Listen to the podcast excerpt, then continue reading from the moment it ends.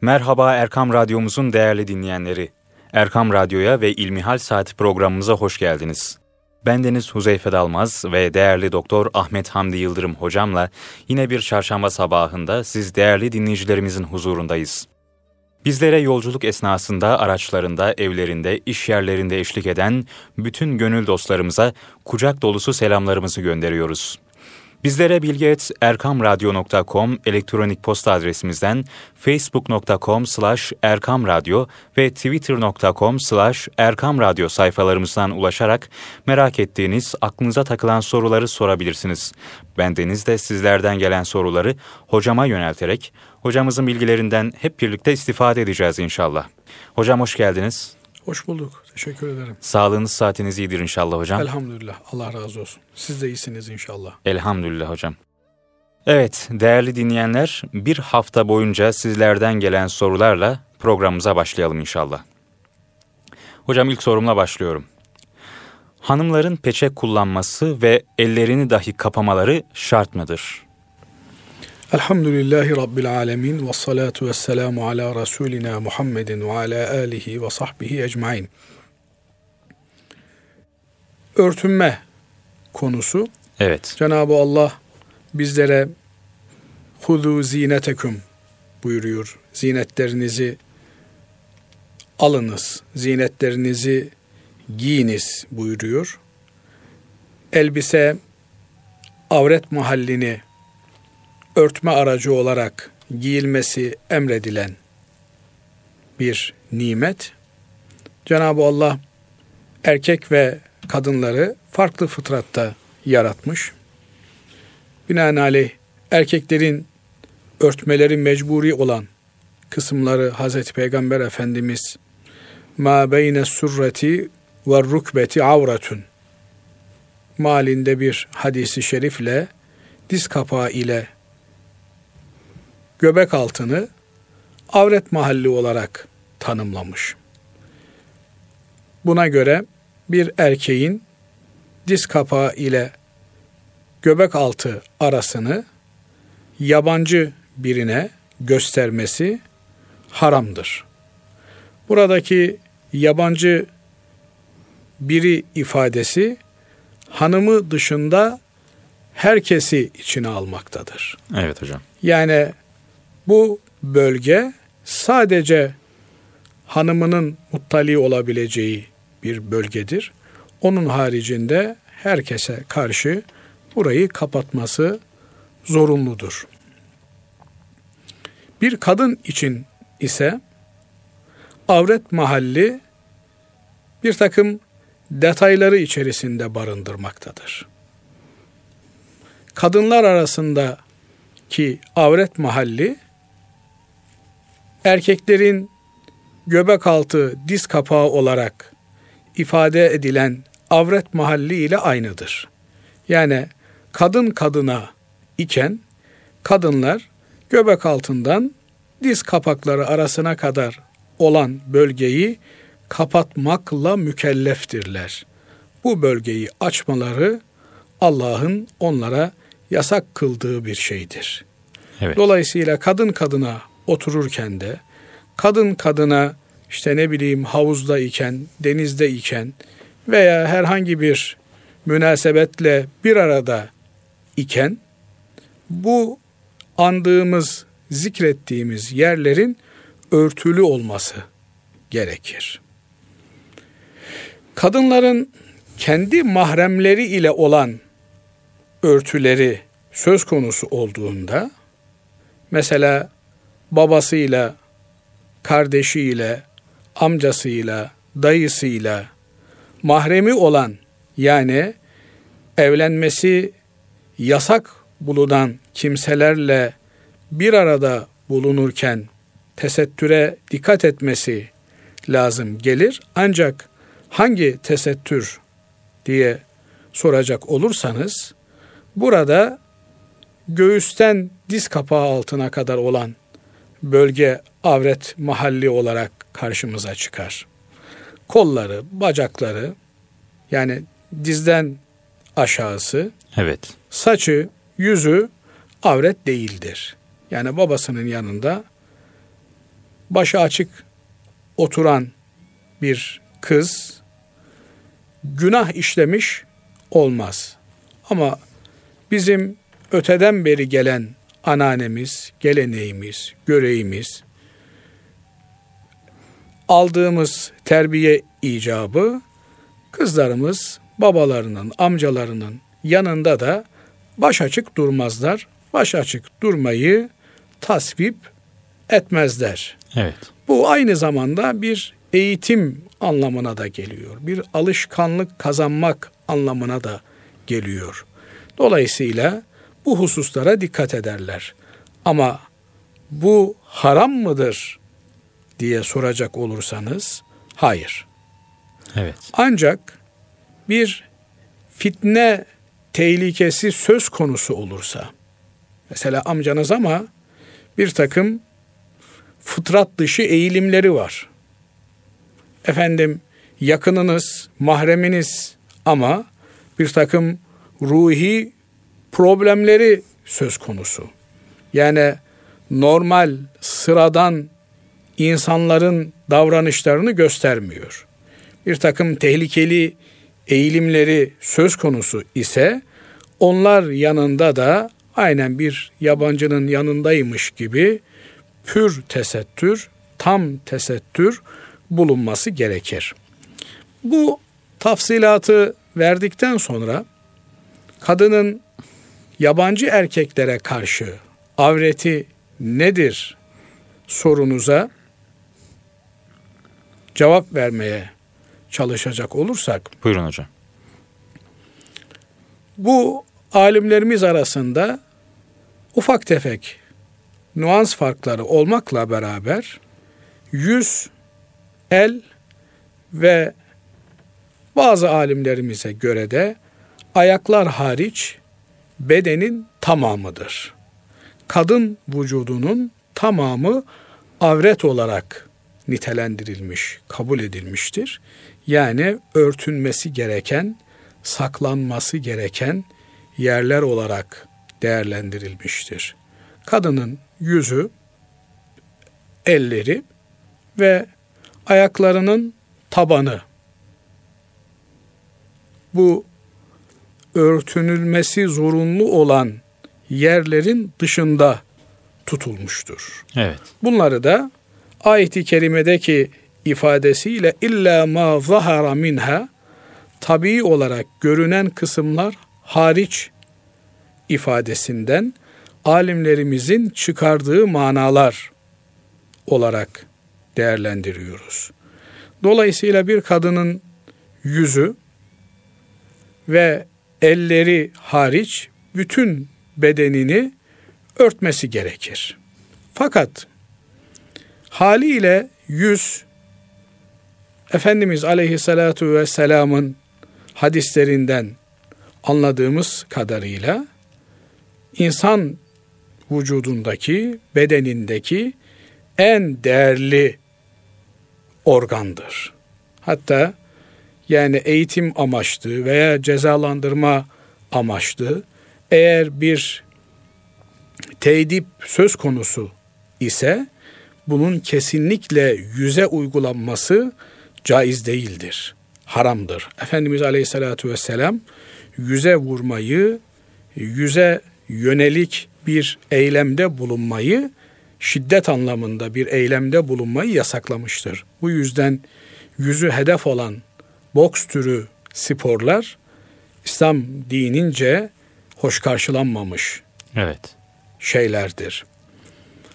Bu yönüyle insanın bütün güzelliğinin yansıdığı, aksettiği organ da yüzüdür. Nitekim evlenilecek olan bir hanımın yüzüne bakmak emredilmiştir. Çünkü yüz bütün güzelliğin sergilendiği ana organ olarak kabul edilmiş ve değerlendirilmiştir. Bu yönüyle eğer toplumsal bir hastalık söz konusu olmuş, yani fitne almış başını gidiyor ise kadınların peçe takmaları uygun ve güzel görülmüştür. Evet. Mesela Yemen gibi toplumlarda kadınlar kahir ekseriyette peçe takarlar. Oraya giden İstanbullu bir Müslüman hanımefendi oraya gittiğinde peçe takması şiddetle tavsiye edilir. Hatta peçe takmaması uygun görülmez. Niye diye soracak olurlarsa aziz dinleyenlerimiz haklı olarak çünkü orada peçe takmayan bir hanımefendi çok fazla dikkati çekecek ve insanların bakışlarıyla tacizlerine maruz kalacaktır. Bu da bir Müslüman hanımefendi için uygun bir durum değildir. Çünkü göz insandaki diğer çok önemli bir organ ve iki tarafı keskin kılıç gibi olan bir silahtır. Biliyorsunuz Efendimiz Aleyhisselatü Vesselam göz değmesinden, nazardan bizleri sakındırıyor. Kendisi Cenab-ı Allah'a iltica etmiş. Evet. Çünkü göz bakmak suretiyle bir zehir akıtır. Bu zehir bazen bakılan kimsede bir takım istenilmeyen hadiseleri uyandırır. Ama aynı zamanda da göz bizzat bakan için içeriye bir takım ruhi mikropları taşıma organı olarak değerlendirilmiştir. Bu yönüyle Cenab-ı Allah mümin erkeklere söyle gözlerini sakınsınlar. Mümin kadınlara söyle gözlerini sakınsınlar diye ayetlerde müminlerin gözlerini sakınmalarını yani olur olmaz yere gözlerini dikmelerini yasaklamaktadır. Eğer toparlayacak olursak Evet hocam. başka sorular da var çok. Evet. Fazla da bu soruyla e, gündemi meşgul etmeyelim. Eğer bir yerde peçe takılmaması durumunda hanımefendilerin, Müslüman kadınların tacize, gözlü tacize maruz kalmaları söz konusu ise burada peçeyi takmaları onların takvaları, onların dindarlıklarındandır.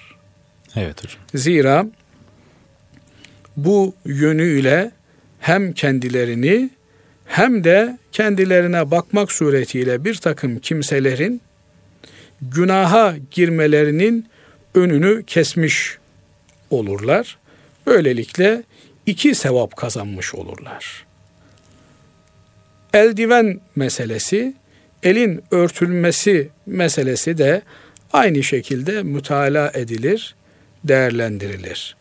Ama buradan şunu da ifade edelim ki eğer bir toplumda peçe takmak bir takım farklı algıları ve farklı yönde tacizleri doğurabilecek türden gelişirse o zaman da Müslüman bir hanımefendinin buna dikkat etmesi bölgesinde Müslüman mütedeyyin kadınların giydiği tesettür ölçülerine uyan giysileri giymeyi tercih etmesi daha uygun olur. Evet hocam. Hocam çocukların yanında eşlerin birbirine mesafeleri, yakınlaşmaları nasıl olmalıdır dinimizce? Elbette çocuklarımız bizimle aynı evin içerisinde bulunuyorlar. Fakat aynı evin içerisinde bulunuyorlar diye aynı kolektif hayatı yaşamamız asla uygun değil. Her doğan çocuğun belli bir yaştan sonra mahremiyete alıştırılması gerekiyor. Kur'an-ı Kerim bülü çağına gelmiş kadını erkeği ayırt edebilecek seviyeye gelmiş olan çocukların ana babalarının odalarına girerken yani yatak odalarına, mahremlerine girerken kapıyı çalarak ve izin alarak girmelerini emretmektedir. Evet. Niye? Çünkü mahremiyet, özel hayat çok önemlidir. Aynı şekilde bir baba da evladının odasına eğer özel bir odası varsa oraya girerken mutlak surette kapıyı çalarak ve izin alarak girmelidir. Yoksa benim evladım diye kapıyı çalmadan içeriye tabiri caizse dalar suretinde girmek doğru değildir. Yasaklanmıştır. Dolayısıyla buradan anlıyoruz ki karı koca ilişkilerinde mahremiyet sınırlarını ihlal etmemek gerekiyor. Yani burada e, elbette kadınla kocası, beyiyle hanımefendi bir muhabbet ortamını paylaşmaları ve çocukların da bu muhabbeti hissetmeleri gerekiyor. Ama cinselliği çağrıştırabilecek olan hem sözlü hem de fiili eylemleri çocukların önünde sergilemeleri doğru değildir. Kaldı ki az önce mahremiyet bahsinde açıklamaya yani tesettür bahsinde izah etmeye gayret ettiğimiz yönüyle evet. bir kadının çocukları yanında e, açabileceği yerler bellidir. Bu yerlere yönelik fiili temasların çocukların yanında olması uygun değildir. Çocukların hem fiziki gelişimleri hem de ruhi gelişimleri açısından bunun dikkatle irdelenmesi gerekir. Anadolu insanının bu noktada çok hassasiyeti söz konusudur ve çok güzel ifadeler ve değişleri vardır. Mesela şimdi hatırıma geldi bunlardan bir tanesi ev üstünde olmaz veya ev içinde olmaz türünden bir ifade. Niye? E çünkü e, yeni evlenmiş bir eve ihtiyacı olan çiftler anne babalarıyla beraber iken mahremiyetlerini, özellerini layıkıyla yaşayamayacaklardır. Evet. Dolayısıyla böyle ortamı olan, yetişkin çocukları olan kendi mahrem ilişkilerini olabildiğince saklayarak ve çocuklara fark ettirmeden yaşamaları gerekiyor. Bir diğer yönüyle de kız çocuklarına anneleri tarafından, erkek çocuklarına da babaları tarafından veya ilgili uzman kişiler marifetiyle yaşlarıyla mütenasip olacak şekilde bir eğitimin verilmesi de gerekiyor. Aksi takdirde bir takım e, üzücü hadiselere çocuklarımız, evlatlarımız maruz kalabiliyorlar. Neyin ne olduğunun farkında olamaya biliyorlar. Bu noktada usulünce, yolunca, yordamınca ilgililerden de destek alarak evet. bir düzenleme yapmaları ana babaların görevleri arasında sayılmaktadır. Evet hocam. Hocam boşanma sonucunda çocukların masrafları kime kalır demiş bir dinleyicimiz. Böyle bir sorumuz var. Çocuklarla ilgili Kur'an-ı Kerim'de ayetlere baktığımız zaman Cenab-ı Allah buyuruyor ki وَعَلَى الْمَوْلُودِ lehu rizkuhunne Annelerin iaşe, ibate, geçim masrafları, giysi masrafları çocuğun babasına aittir diyor. Buradaki ifade ile el mevludi ile çocuk kime aitse onadır diyor. Çocuğu babaya nispet ediyor Kur'an-ı Kerim. Dolayısıyla babanın olduğu için çocuk bütün yükümlülükler babanın üzerine düşmektedir. Evet. Kaldı ki zaten annenin nafaka cihetinden hiçbir yükümlülüğü yoktur. Kadın zengin dahi olsa nafakası yani geçim masrafları kocasının üzerinde bir borçtur. Bu kadının böyle olduğu gibi çocukların masrafları da hem evlilik müddetince hem de Cenab-ı Allah hepimizi muhafaza eylesin.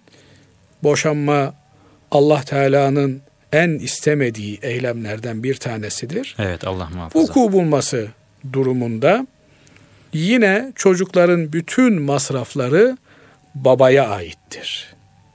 Annenin çocuklarına yönelik bir bakım mükellefiyeti maddi anlamda yoktur.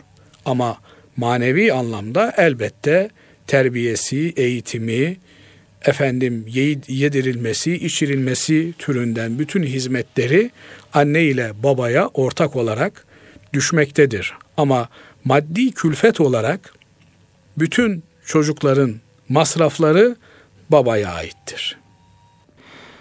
Hocam devam edelim sorularla. Gayba iman ne demektir diyor bir dinleyicimiz. Evet, gayba iman bizim iman etmekle yükümlü olduğumuz meleklere iman, ahiret alemine iman ve diğer birçok iman esaslarıyla ilgili bir husustur. Hemen Bakara suresinin başında اَلَّذ۪ينَ يُؤْمِنُونَ بِالْغَيْبِ Gayba iman edenler diye Cenab-ı Allah müminlerin, muttakilerin sıfatlarını zikrediyor. Gayb nedir? Türkçemizde de kullanıldığı üzere kaybetmek ifadesini kullanıyoruz biz. Yani kaybolmak, kaybetmek, gayip bir şeyin bizler tarafından görünememesi demektir. Bizim onu göremememiz onun görünmediği, bilinmediği anlamına gelmiyor. Nitekim cinler bizim için gayiptir ama ayetteki ifadesiyle yarakum huve ve kabiluhu min haythu la taravnahum. Şeytan sizi hem kendisi hem de adamları, taifesi görmektedirler ancak siz onları görememektesiniz demektedir ayeti kerime. Evet. Dolayısıyla cinler bizim için gayb aleminin yaratıklarıdır. Biz onları göremiyoruz diye onlar yok değillerdir. Veya bizce gayb olan cinler arasında kendileri kendilerine gayb değildir. Melekleri biz göremiyoruz. Bizim için gayb aleminin yaratıklarıdırlar, varlıklarıdırlar. Ama biz göremiyoruz diye onlar kendi aralarında birbirlerini göremiyor değillerdir. Dolayısıyla hadis-i şeriflere baktığımız zaman birçok hadisi şerifte melekleri gören efendim sahabe efendilerimizin olduğunu görüyoruz. Evet. Nitekim bu meyanda yine hatırıma gelmişken zikredeceğim şu hadisi şerif bunu net bir şekilde bizlere söylemekte, anlatmaktadır.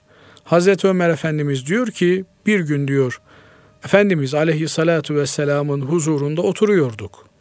İz tala aleyna raculun şedidu beyadı sevbi şedidu sevadi şa'ri la ya'rifuhu minna ahadun.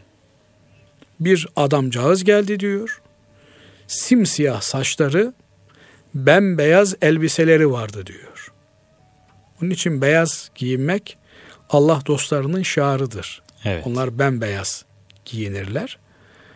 Simsiyah saçları, bembeyaz giysileri vardı ve aramızdan hiçbir kimse onu tanımıyordu.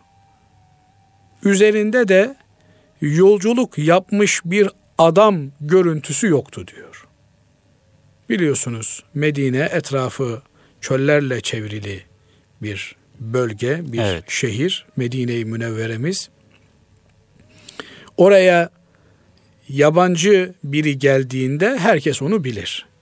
Çünkü Medine işte Müslümanların sayısı ilk dönemde 1500 kadar.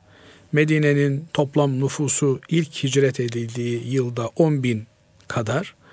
Ama Müslümanlar birbirlerini tanıyorlar, biliyorlar. Bir adam gelmiş, simsiyah saçları var, bembeyaz elbiseleri var. Medine'de kimse onu tanımıyor. Ve uzaktan gelmiş, yolculuk yapmış bir kimsenin alametlerini de, işaretlerini de barındırmıyor. Yabancı ama ne tür bir yabancı belli değil. Gelmiş, Efendimiz aleyhissalatu vesselamın dizine dizlerini dayamış. Soru sormaya başlamış. Mel iman diye başlamış. İman nedir? Peşinden Efendimiz aleyhissalatu vesselam imanın cevabını vermiş.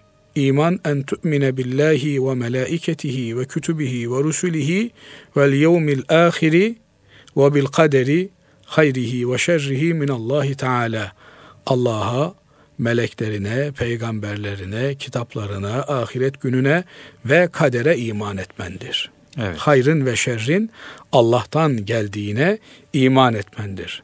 Peşinden vamel İslamu diye sormuş. İslam nedir?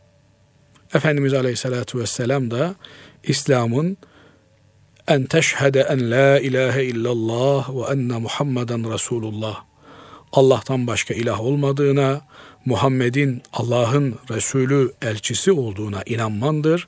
Namaz kılman, oruç tutman, zekat vermen ve gücün yetiyorsa hacca gitmendir diye cevaplamış. Peşinden vemel ihsanu ihsan nedir diye sormuş. Efendimiz Aleyhisselatü Vesselam ihsan en ta'budallaha ke enneke terahu fe in lem tekun terahu fe innehu yarak. Allah'ı Allah'ı görüyormuş gibi Allah'a ibadet etmendir. Evet. Sen onu görmüyorsan da o seni görmektedir. İhsanı Allah'a öyle bir ibadet edeceksin ki sanki görüyormuş gibi ibadet edeceksin. Sen onu görmüyorsun. Bizim için gayb, göremiyoruz, göremeyiz. Şu fiziki yapımız, ruhi yapımız Cenab-ı Allah'ı görmeye yeterli değil. Nitekim Musa aleyhisselam Ya Rabbi kendini bana göster diyor. Evet. Cenab-ı Allah da ey Musa len terani sen beni göremezsin diyor. Ama ben şimdi dağa tecelli edeceğim.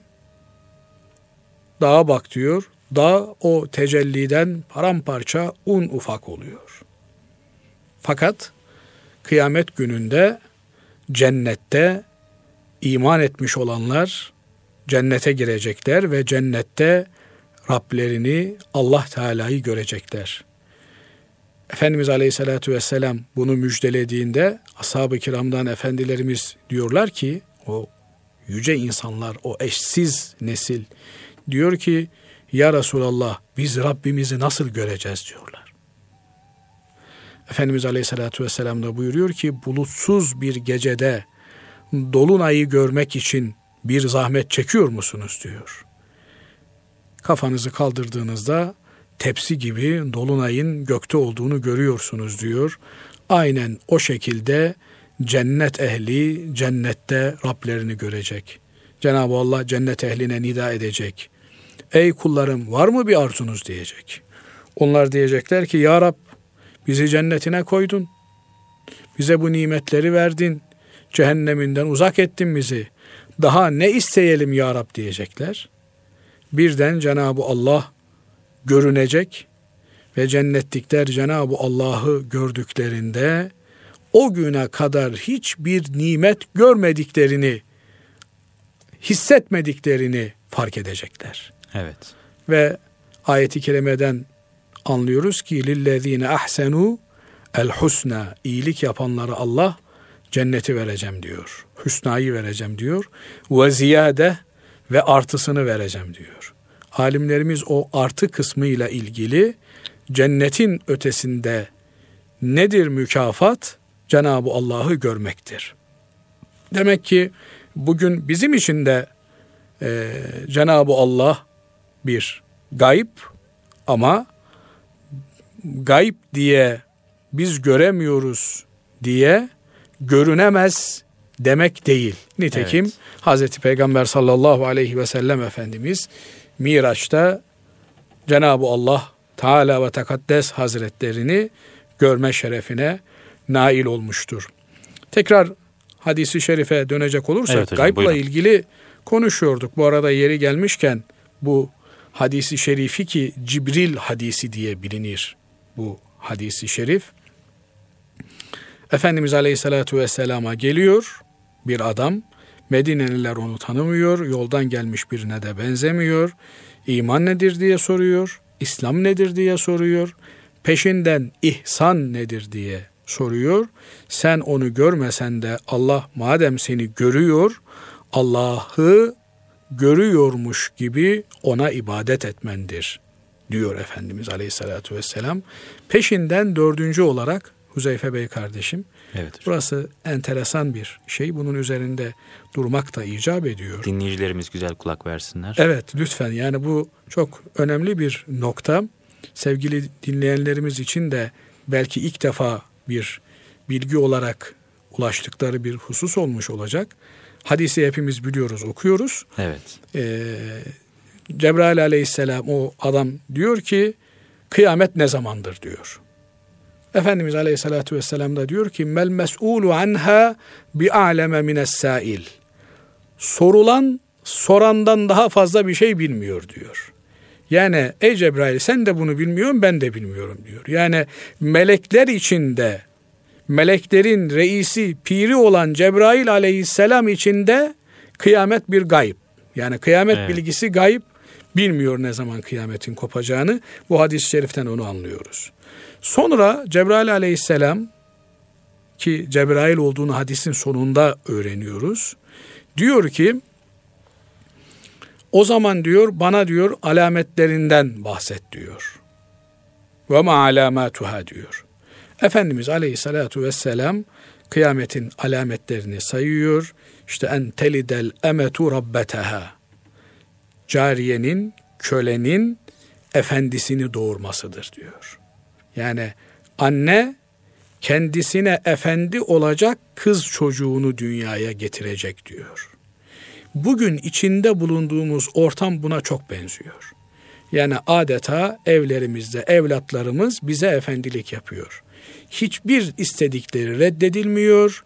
Evin padişahı, evin sultanı, evin kralı, evin reisi cumhuru ne derse yapılıyor. Gak dese su, guk dese yemek veriliyor ve bütün evin düzeni, nizamı, intizamı çocuğa göre şekilleniyor. Evet. Mesela kadın aynı ilgi ve alakayı beyine göstermiyor. Çocuktan sebep hanımıyla veya kocasıyla eşlerin arası açılabiliyor. Bunu da Efendimiz Aleyhisselatü Vesselam kıyamet alameti olarak zikrediyor. Sonra çobanların dağda koyun veya inek çobanlığı yapmış olan kimselerin şehirlere inip yatatavvelune fil bünyan. Ve en teral hufatel urate yalın ayak, çırılçıplak, e, koyun çobanı, deve çobanı kimselerin şehirde yüksek bina yapma yarışına girdiklerinin görülmesi diyor. Yani şehirciliğin makbul olanı yatay şehircilik. Evet. Bugün kriminolojide tespit edilen, ulaşılan verilere göre eğer şehir yatay olarak büyüyorsa orada suç oranları daha düşük oluyor. Ama dikey şehirleşmenin olduğu yerlerde suç oranları çok çok daha yüksek oluyor. Maalesef memleketimizde de artık bir hastalık olarak başladı. Dikey şehircilik hastalığı. Evet. Halbuki bu İslam şehir yapılanmasına çok ters bir şey. Yani o çok e, matrah bir şey değil öyle 80 katlı 100 katlı binalar yapmak. iki katlı binalar yapılmaya başlandığında kıyamet alametleri demişler. Radyomuzda İslam Şehri diye bir programımız da var hocam. Orada bunlardan Orada bahsediyoruz. inşallah daha detaylı bir Evet. şekilde ilgili olan şehir planlamacısı olan kardeşlerimiz, abilerimiz bahsederler. Şimdi hadisin son bölümünde Efendimiz Aleyhisselatü Vesselam diyor ki gelen kimdi biliyor musunuz diyor. Çünkü tanımadıkları biri dışarıdan da gelmemiş içeriden biri gibi duruyor. Diyorlar ki Allah ve Resulü daha iyi bilir. Efendimiz diyor ki gelen Cebrail'di size dininizi öğretmek için geldi. Etâkum liyuallimekum dinekum. Size dininizi öğretmek için geldi. Şimdi çok değerli dinleyicilerimiz diyorlardır ki ya bu anlattıklarını hep biliyorduk zaten. Neydi o çok önemli önemli diye dikkat çektiğin husus.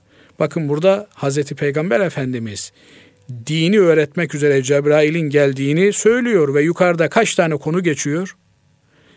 İslam, özür dilerim birincisi iman, İslam, sonra İhsan. ihsan, sonra kıyamet alametleri geçiyor. Yani bir Müslümanın kıyamet alametlerini çok iyi bilmesi, acaba o alametlerin yaklaşıp yaklaşmadığı noktasında hassasiyet göstermesi gerekiyor. Kıyamet alameti olan bir şeyden kaçması, uzak durması gerekiyor. Yani kıyameti bilmek, kıyametle ilgilenmek, kıyamet alametleri üzerine fikir cimnastiği yapmak, düşünmek bu noktada biz neredeyiz, henüz hangi aşamaya geldik diye ilgili ve alakalı olmak dinin bir parçası. Çünkü Efendimiz Aleyhisselatü Vesselam Cebrail size dininizi öğretmek üzere geldi diyor ve Cebrail'in sorduğu dört soru var. İman nedir? İslam nedir? İhsan nedir? Ve kıyamet ne zamandır? Hadi kıyametin ne zaman kopacağını bilemiyoruz ama kıyametin alametleri nelerdir? İşte burada bakın o Cebrail aleyhisselam evet. insan suretinde geliyor ve onu bütün ashab-ı kiram orada bulunanlar görüyorlar. Demek ki onlar istediklerinde Allah müsaade ettiğinde görünebiliyorlar ama görünmedikleri zaman bizim için gayiptir. Evet. Bizim için gayip olan bir başkası için gayip olmayabilir.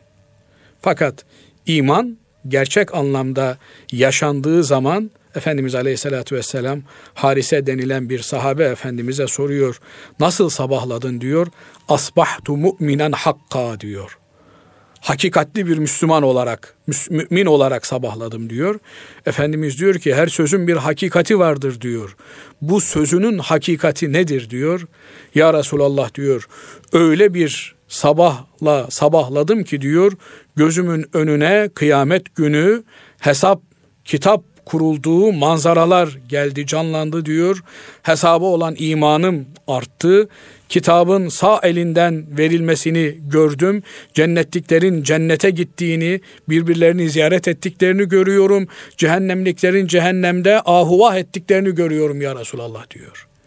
Yani iman bu derece bir boyut kazandığında artık o gaybi iman bir yönüyle şuhudi imana dönüyor.